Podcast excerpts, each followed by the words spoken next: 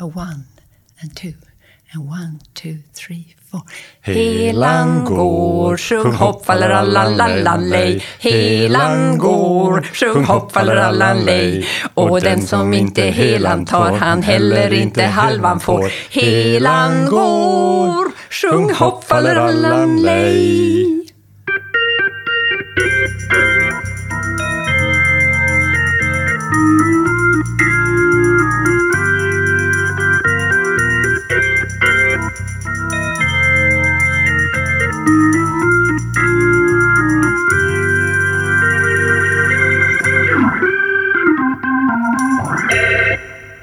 Skål på er alla lyssnare och välkommen till Kvart om Göteborg. Idag ska vi prata om alkohol och vårt behov av att konsumera jästa och ogästa drycker på lokal. Ja, och hur det har bidragit till Göteborgs utveckling, kultur och identitet. Och jag heter Ylva. Och jag heter Christian. Vi började ju här dagens tema med en snapsvisa som är en riktig svensk specialitet. Ja, det är väl bara vi och finlandssvenskar som sjunger för att få dricka. Ja, men i alla fall före vi ens börjat dricka kan man säga. Snapsvisan är en slags borgerlig tradition från 1800-talet som gått hem i de svenska stugorna. Nästan som en nationalsång. Och nu tänker du på? VM 1957. Okej. Eh, men det svenska ishockeylandslaget vann ju överraskande VM i Moskva det året. Mm. Och spelarna hade inte hunnit öva på nationalsången utan fick spontant stämma upp med, just det, Helan går. Okej. Som ju de flesta kan sjunga med i. Men äh, åter till dagens upplägg. Vi gör väl som vanligt och tar en tidsresa genom historien. Mm. Men först vill jag ju börja med nuet och Systembolagets slogan. Vi är annorlunda av en anledning för att alkohol inte är som andra varor. Det stämmer ju. Det är ju både hetsiga ordväxlingar, slagsmål och olyckor hör ju till eh, den här riskkonsumtionen. Mm. Eh, det vet väl de flesta av oss. Alkohol är ett gift som påverkar hela kroppen och inte minst hjärnans belöningssystem. Men det här hade ju folk inte koll på förut, då drack man ju för att det var en självklar del av dagens näringsintag. Eh, nu har du redan klivit ner i historien, så då fortsätter väl jag. Ja, men visst. Eh, föregångaren till öl var ju mjöd. Eh, en folkdryck som bryggdes på var och varannan gård under medeltiden. Eh, det är väl närmast att jämföra då med dagens folköl. Mm, alltså mer urindrivande än rusgivande. Ja. ja, men det bästa som fanns till hand eftersom vattnet i brunnen inte alltid var drickbart. Ja, eh, och mjöden den höll ju sin särställning i flera århundraden. Eh, vin var för de rika och brännvin kom till Sverige först på 1500-talet och det fick egentligen inte riktigt genomslag förrän det blev billigare att producera. Mm. Mer pang för pengarna då. Ja. Ja, men det här är ju något som märks kan vi säga på alla utskänkningsställen som fanns i Gö- Göteborg redan under 1600 och 1700-talet. Kollar man runt i den här sammanställningen som Olga Dahl gjort över 900 tomter i Göteborg och deras ägare under den här perioden. Det är tips till er som lyssnar också. Gå in och kolla på det, det är rätt kul. Så var det rejält krogtätt i Göteborg under den här tiden. Nu får du berätta mer. Ja, men nu kommer en lång uppräkning här utav ett gäng krogar för alla som vill få lite historisk inspiration. Då börjar vi så här. Halvmånen, Laken, Chicken som visst är någon sån här västfrisiska för kycklingen, Vita örnen, Rinnande strömmen, Pelikanen, Vita rosen, Pryssekrogen, Lillan, Björnen, Gröna linden, Lejonet, Göta kvarn, Blå duvan, Förgyllda gripen, Fällebommen, en av mina favoriter. Säg no more. Men jag fortsätter. Fortuna, Påfågeln, Förgyllda karbin, Abborren, Tre tunnor, Båten, Posthornet, Kompass, Arboga, Neurenburg samt Stockholmskällaren som låg i hörnet Drottninggatan, Magasinsgatan som fick tuff konkurrens utav krogen Tre remmare som låg på Magasinsgatan. Det där var ju en rejäl uppräkning. Bra jobbat Ylva. Men eh, jag kan väl säga att runt Magasinsgatan så är det ju krogtätt än idag. Det vet jag av egen erfarenhet. Men det kunde ju ha varit en helt annan utveckling av området om det, inte blivit som man, om det då hade blivit som man tänkte sig på 1930-talet. Då tänkte man sig att bredda hela gatan för tvåfilig biltrafik. Man började faktiskt riva några hus, det är det som är den här lilla torgplatsen i norra änden av gatan idag. Eh, och då, om man hade genomfört det här hade det nog inte varit lika mysigt i området där Treremmare en gång i tiden låg. Nej, och ingen av dagens restauranger eller kaféer har fått plats. Nej. Bra att de lät bli. Åter till Olga Dahl, tänker jag då. Det här är ju hemsidan som jag redan har tipsat om. Göteborgs tomtägare 1637 till 1807. Där kan man då läsa att stadsmusikanten Johan Barstau varit den första ägaren till den här krogen Tre Remmare. Okej, nu får du köra lite stadsmusikant här känner jag. Ja, men alltså, eh, det, som jag förstår det så är det här en slags musiker som inte spelar för kyrkan utan mera, ja, kanske ett slags partyband. Som är anställd och avlönad utav Göteborgs stad. Eh, Det här var ett upplägg som funnits i Europas städer sedan medeltiden. Och tydligen så hade den här stadsmusikanterna tillåtelse att driva skänkeri, som det heter då, alltså krog. Alltså redan den gamla Bellman då. Eh, musik och alkohol, en långlivad tradition. Ja, men precis. Och eh, där alkoholen går in, där går ju ofta vettet ut. Eh, jag har faktiskt ett exempel på krogbråk från tre remmare som Olga Dahl tar upp. Jag är ju såklart idel öra. Ja, det förstår jag. För det är perukmakaren Erasmus Stolpenberg. Han vittnar om att fältskärsgesällen Blej, som när han skulle lämna stället, citat, raglandes och ropandes mött herr statsmajoren och i sin dryckenskap kommit herr majoren för när. Och det här slutar med att Blej hade fått slag och hål i pannan utan majorens skepp, så att han svimmade och att hans saker ramlade på gatan.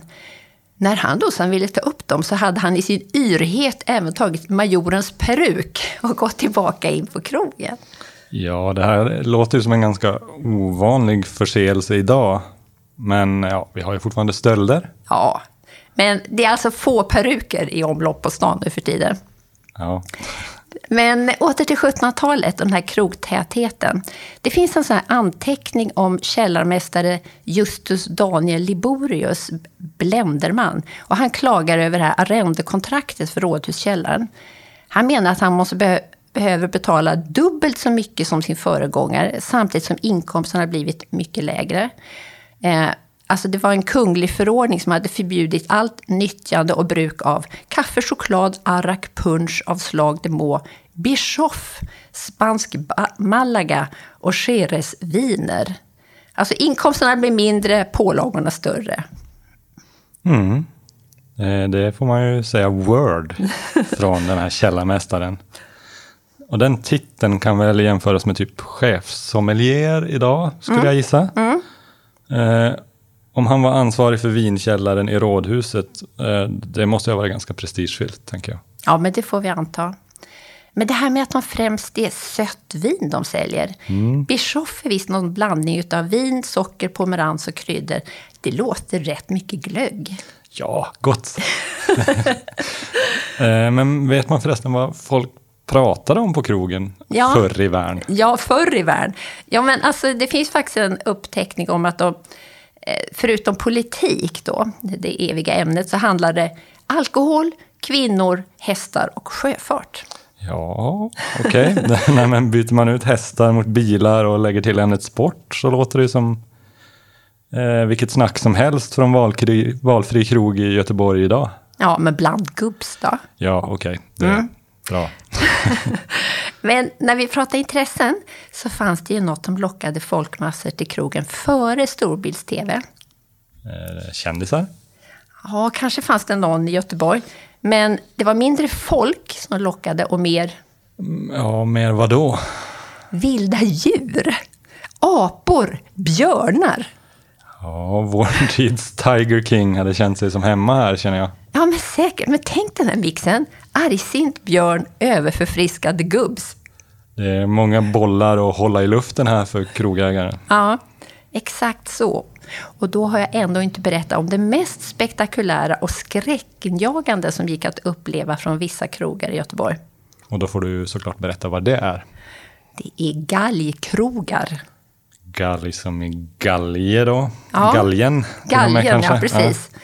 Det är alltså ett stort folknöje på den här tiden att se på när skarprättaren avrättade någon olycklig. Oh, så kusligt. Ja, men jag vet. Alltså vi är många som kollar på någon deckare ibland, men det här är verkligen en rysare på en helt annan nivå. Ja, jag förstår faktiskt att folk drack alkohol för att palla det här. Ja. Syftet är ju både avskräcka och underhåll, underhålla kan man säga, för galgen är ju en skamlig plats. Så folk på gallkrogen kollar tillsammans på avrättningen med en öl i handen? Ja, men det kan vi säga före storbilds-tv och Champions League. Jo, jo visst. Men eh, ja, var i stan var det här då? Ja, men jag har hittat någon info om att gallkrogar ofta låg på en kulle så att många skulle kunna se. Och Göteborgs avrättningsplats under 1700-talet, det låg mellan Södra vägen och Eklandagatan. Alltså ungefär där Kalanderska sjukhuset ligger idag. Och där låg inte en, utan flera gallkrogar. Mm. Och det här var väl precis utanför stadsgränsen? Va? Yes.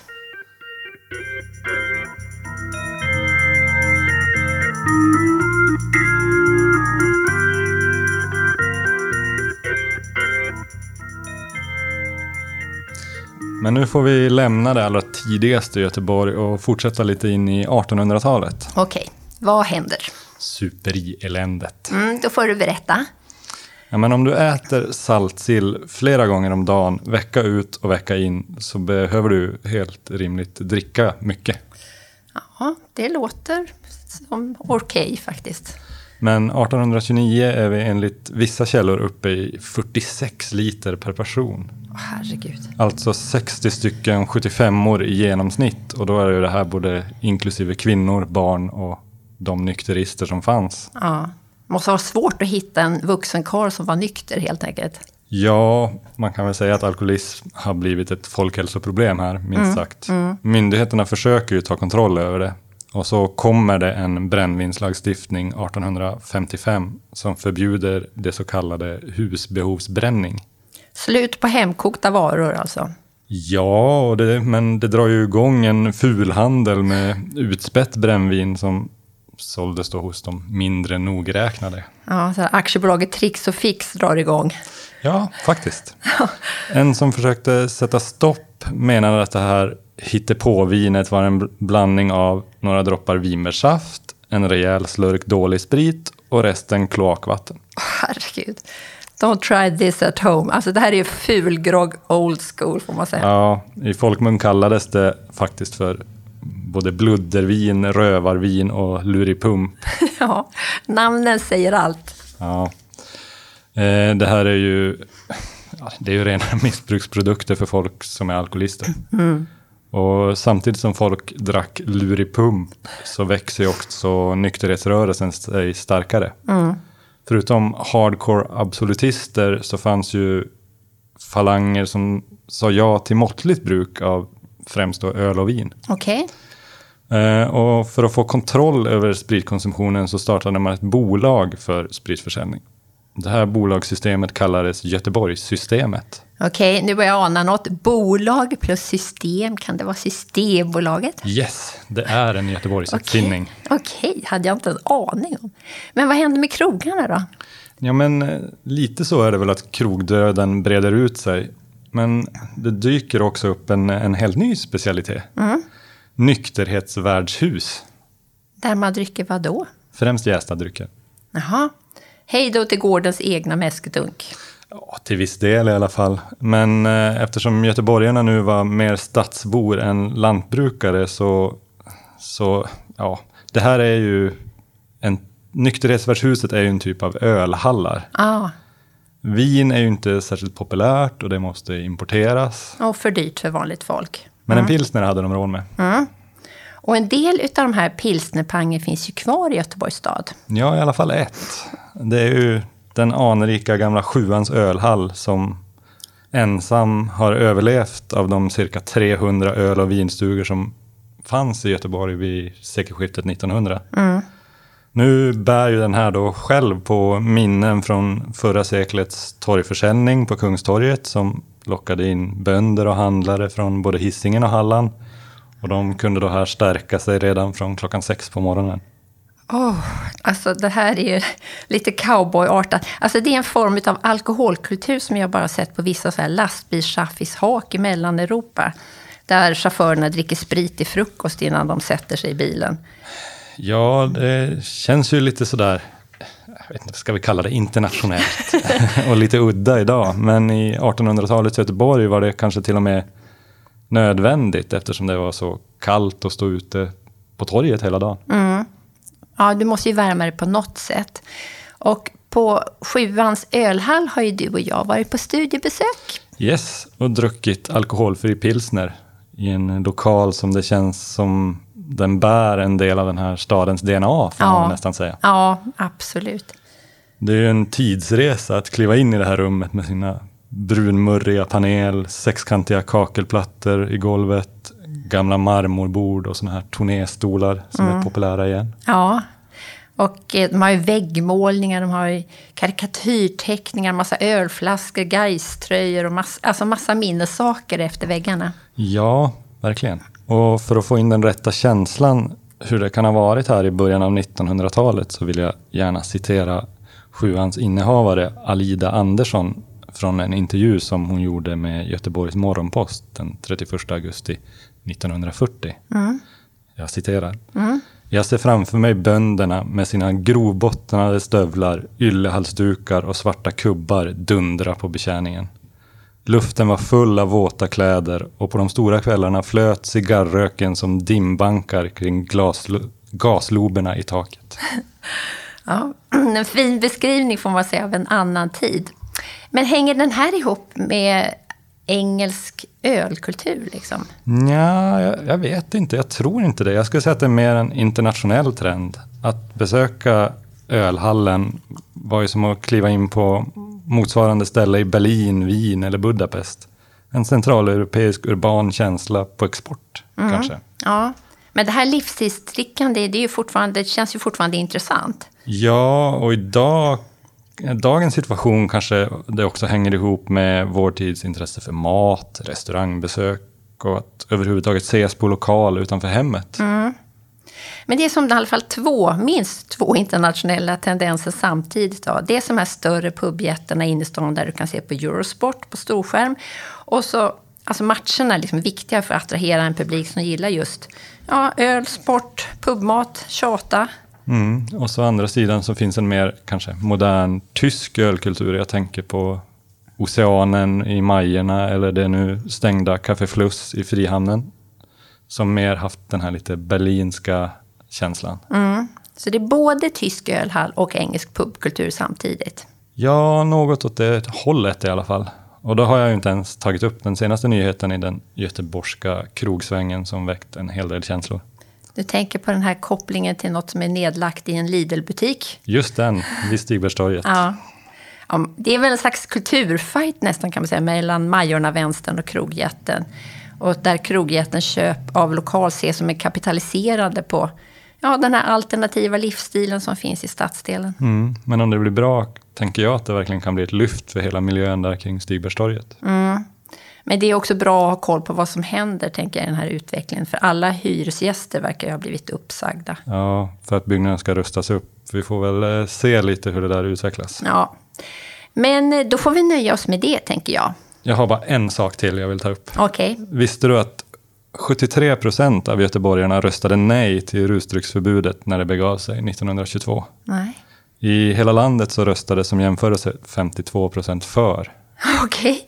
Alltså det är ju något med den här stan och starkdricka får man säga. Ja. Men nu är det faktiskt dags att säga tack för att ni har lyssnat.